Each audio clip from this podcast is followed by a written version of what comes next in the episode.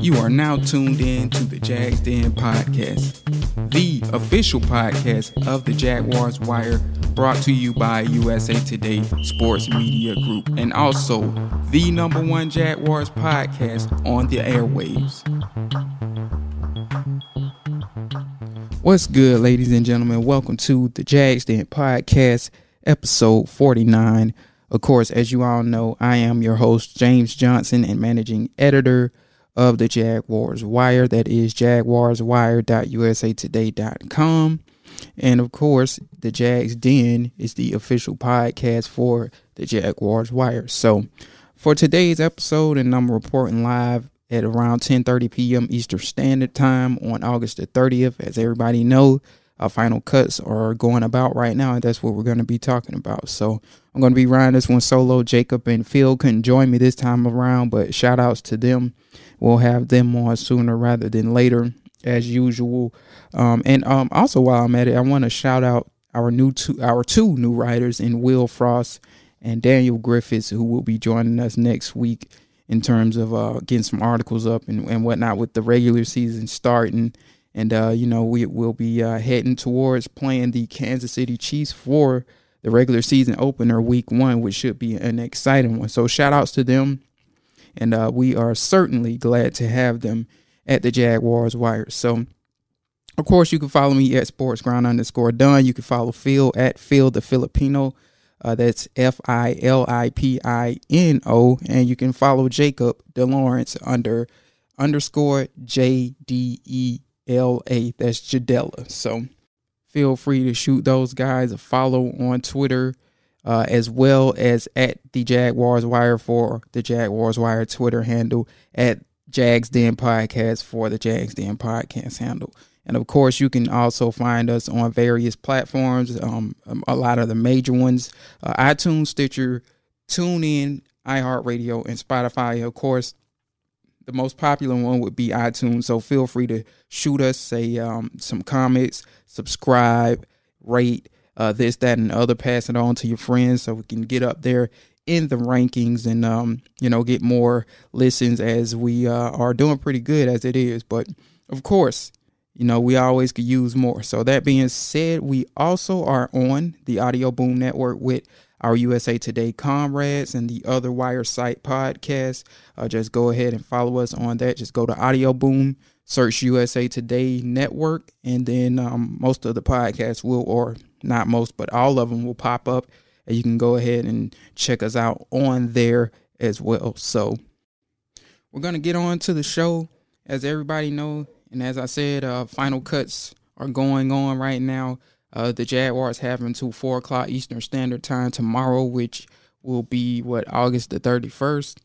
And uh, yeah, to get their roster down to fifty two men, they already got an early start uh, this morning. They were probably one of the first teams to start making cuts, and um, of course they just they threw the shocker out at us to begin the morning, and that was uh, to cut Datone Jones, who had been impressing in the preseason and doing good things. Uh, but we'll we'll get into that later. First, before we get into that, however. Um, some non-related cut news. I well, I guess it's a transaction-related news, uh, you could say. But the first thing I wanted to talk on was the news with Jake Ryan because he wasn't cut, but the team will be holding on to him.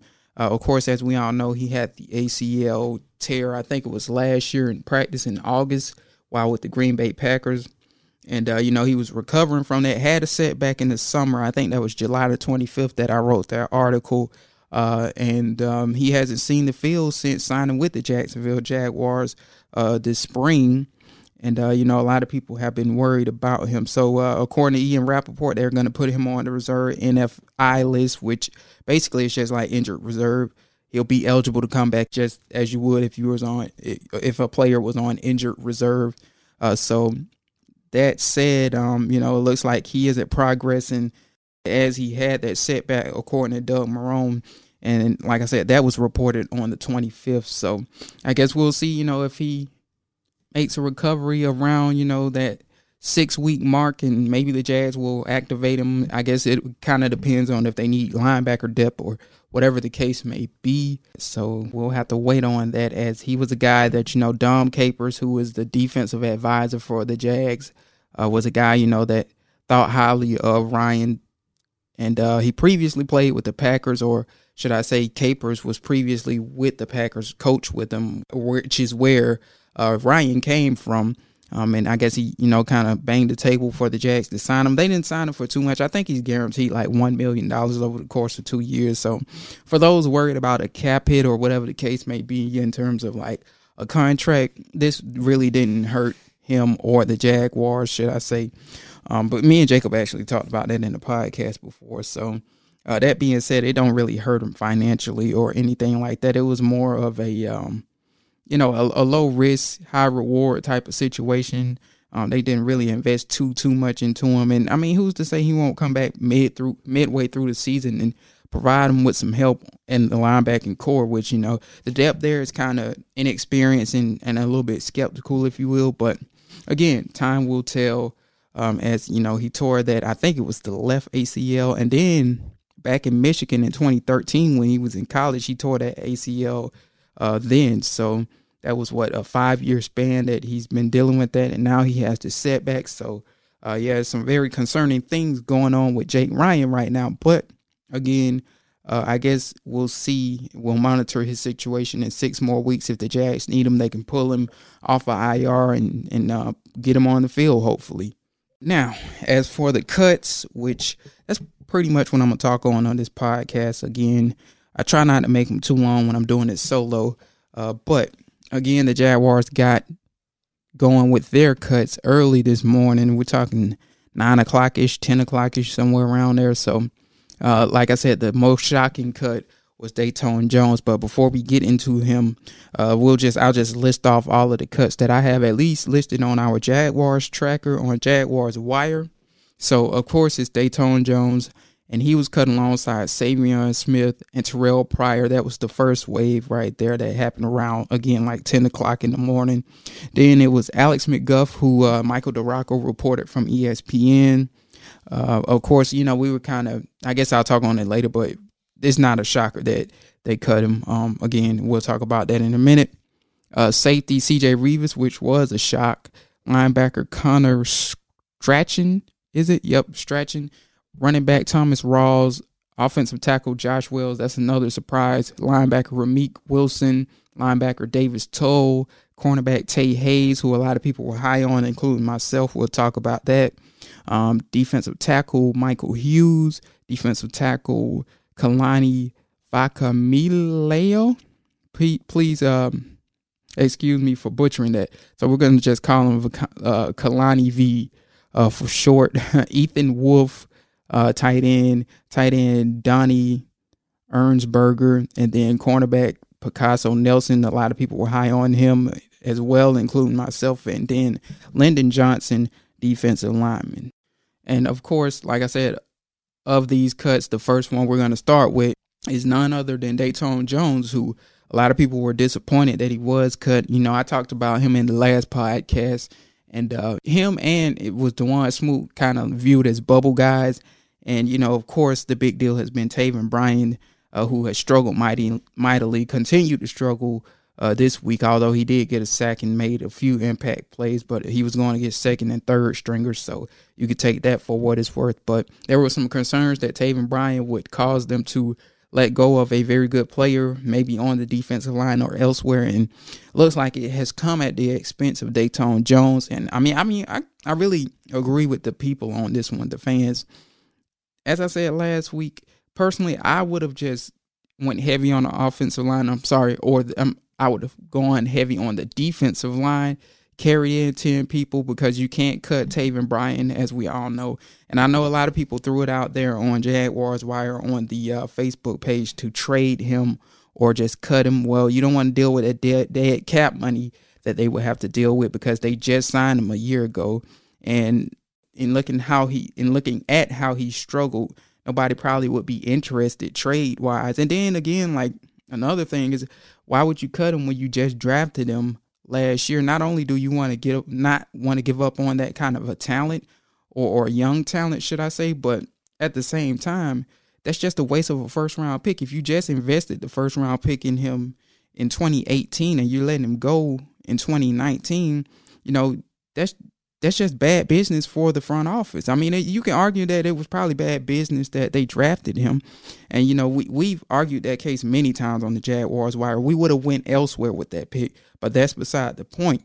That said, that would just be silly. You know, if you can't trade him and you can't cut him without a dead cap hit, and you wouldn't want to do that anyway because, like I say, he's he's relatively young and he could develop in the future, but that would just be really silly on the Jaguars' part to let go of a player that they just drafted in the first round. They just what spent the number 28 pick on him last year.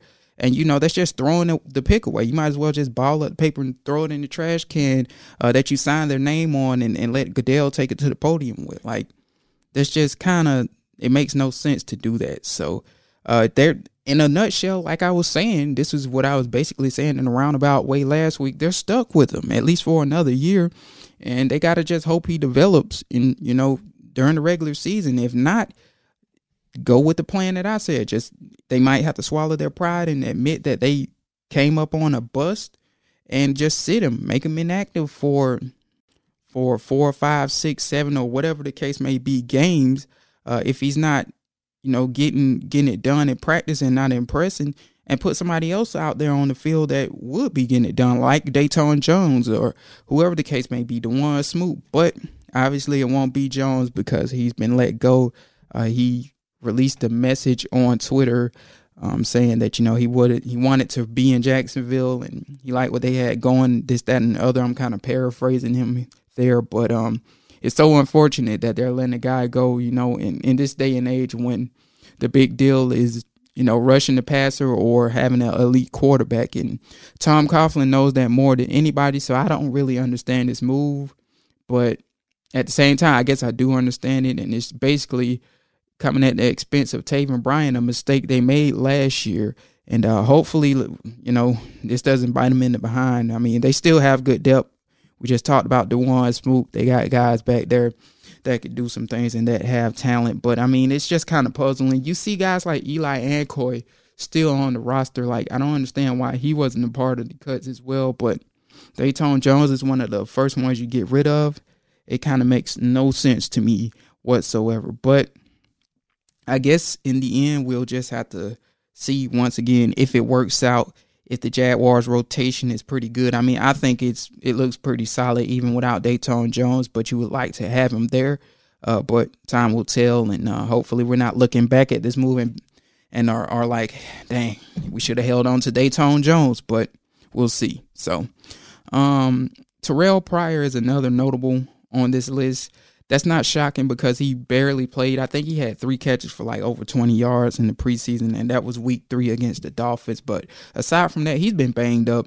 He's been dealing with hamstring issues that sidelined him for the other three weeks of the preseason. So they really didn't get a good look at him in terms of outside of the practice field.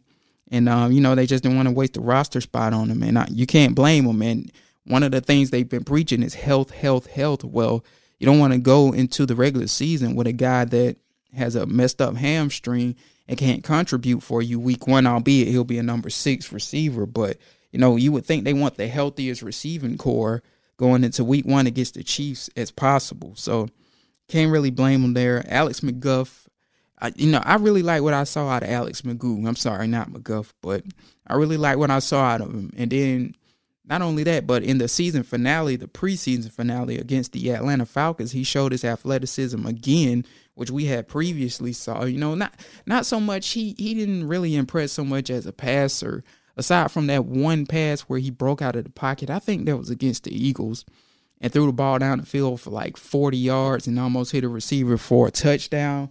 Uh, but I think it was like batted down at the last minute or kind of, you know, the ball was affected before it hit the receiver's hand or, or whatever the case may be. But aside from that throw, he hasn't really been impressive as a passer. So you can understand why they they took their chances and put him on the waiver wire. And you would think he's going to be a practice squad guy, but really he hasn't really put that body of work together in terms of a passer for them to be like super concerned that he won't clear the waiver wire. But then again, like I said, the athleticism you know, a, a, team might see that and say, hey, we, we need to snag this guy up. But I'm not overly concerned about him uh, being snatched up. I think he'll be on the practice squad. I think he'll escape the waiver wire. And I think when it's all said and done tomorrow on Saturday, the Jacksonville Jaguars will be able to bring him back onto their practice squad. CJ Reavis was another surprising one, the safety from Marshall. I think they got him out of undrafted free agency last year. And uh, this year he he started off the hot, uh, the preseason hot. I think it was week one against the Ravens. He was making all of the tackles. I think he had like four or five or six tackles, and he was just out there clapping the pads, man, laying the lumber, and and people like, oh man, like Reavis might can push Jarrod Wilson for a safety spot, and it looked like he could, but uh, the following week he kind of struggled, but nonetheless, like he looked like a quality depth piece at the least. And here we are, they're letting him go now. I think what this might have to do with is the whole TJ Ward thing.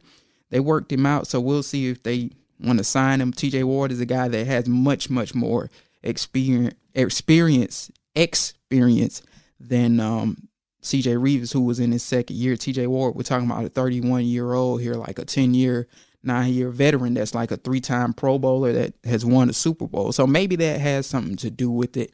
Maybe they can get him on a cheap. And I, I, one thing I do think they believe is maybe putting Ward back there, uh, a guy that is older and more experienced with this very young secondary would really boost uh, boost the, the overall group because that's what they're really missing. They're they're missing that OG type of guy. So maybe that's what they're thinking, or maybe they see somebody or, or believe somebody on the waiver wire would be an upgrade over CJ Reavis. I guess ultimately time will tell uh, how that goes.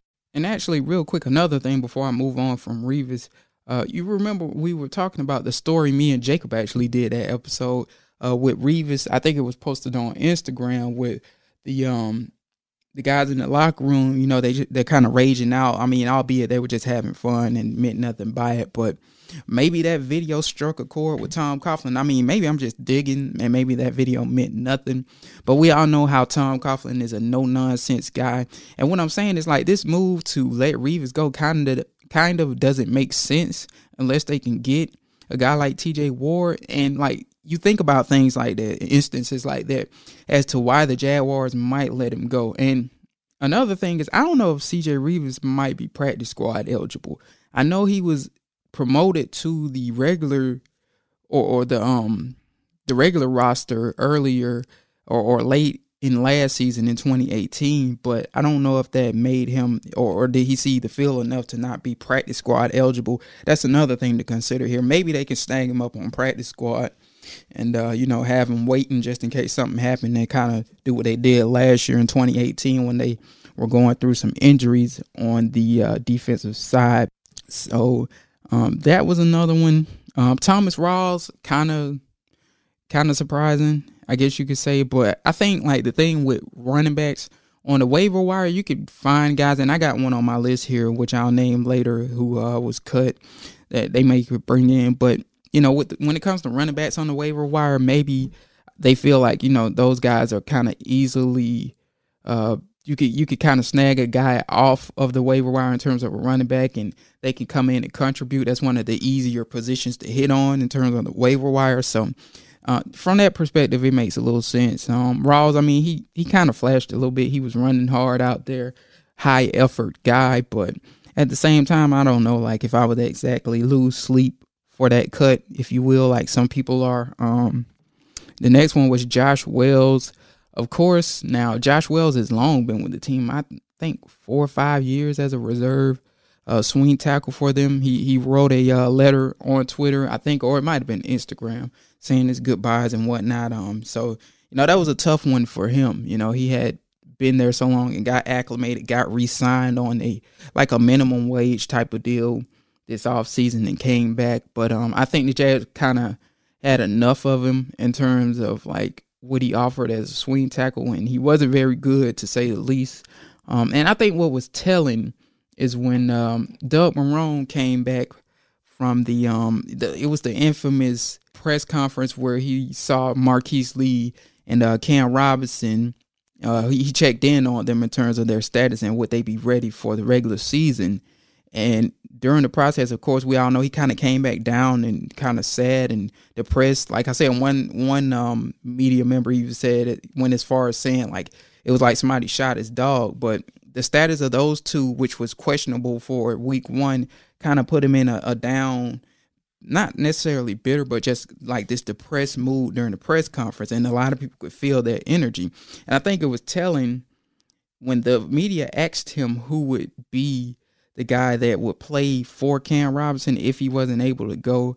You know, he was like, uh, you know, it could be Wells, it could be Ogbuehi, it could be, and I'm just paraphrasing him here. It could be um, Leonard Wester or, or one of those guys. But yeah, it was a kind of nonchalant attitude, if you will, like who, regardless as to who it is, he didn't feel confident in him. You know what I'm saying? Like he didn't, he didn't exactly give you the best vibe in terms of his confidence in those options in Ogbuehi, uh, Wells, and uh, and it was one more that I'm missing here, Leonard Wester. So that being said, like that, I think that was telling of how he felt about the offensive tackle depth. Don't be surprised if they get an offensive tackle in the waiver wire.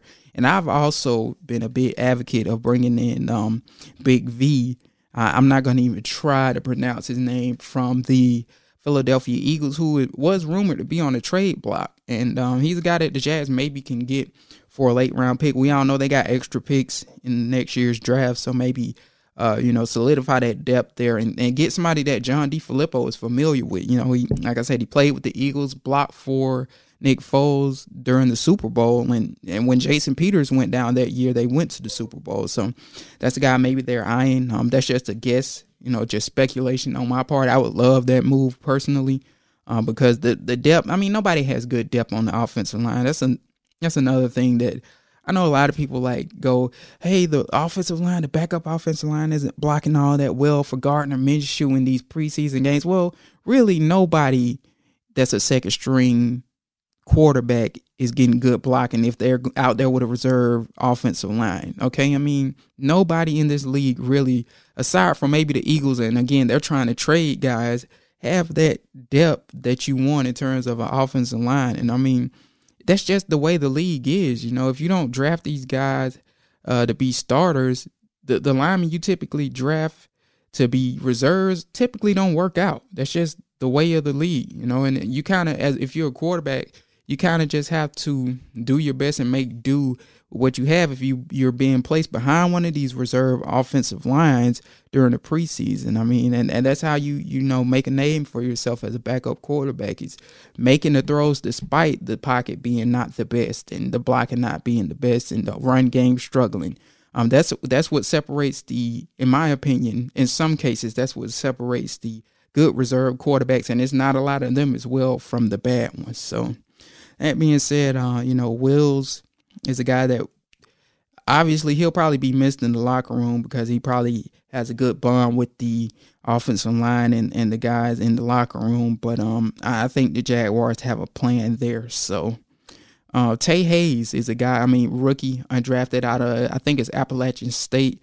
Uh, I've been raving about him. Not a surprise. And I've, I've actually said this in a podcast in the past. It's not a surprise that uh, they cut him because they probably eyeing him as a practice squad guy. And with his size, I think he's like 5'9, 5'10, 180. You really, it's not, if you bring him on a final roster, it's not a lot you could do with a guy that's small. I mean, and, and that's not to knock the guy. Uh, maybe you could put him in the slot or whatever, but the Jaguars already have their five starters or their five cornerbacks when you look at the depth chart uh, who are, I mean, they they are better than Tae Hayes. So I mean, that was a position they were overcrowded at anyway. And Hayes did impress in the preseason, and he's a guy that make no mistake about it. If he doesn't get snatched on the waiver wire, and I'm not too worried about that because, as I said, of the size, they'll they'll put him on practice squad. He's definitely worthy of a practice squad spot. But when you look at it, they got Jalen Bouye, they have um, DJ Hayden at uh, nickel. They have uh, Tre Herndon as the fourth guy, and as the fifth guy, you're probably looking at Breon Borders. So between those five, all five of those guys are better than Tae Hayes. I don't know if you would find anybody that would say differently. So that's five cornerbacks. You're not gonna take six cornerbacks on the roster.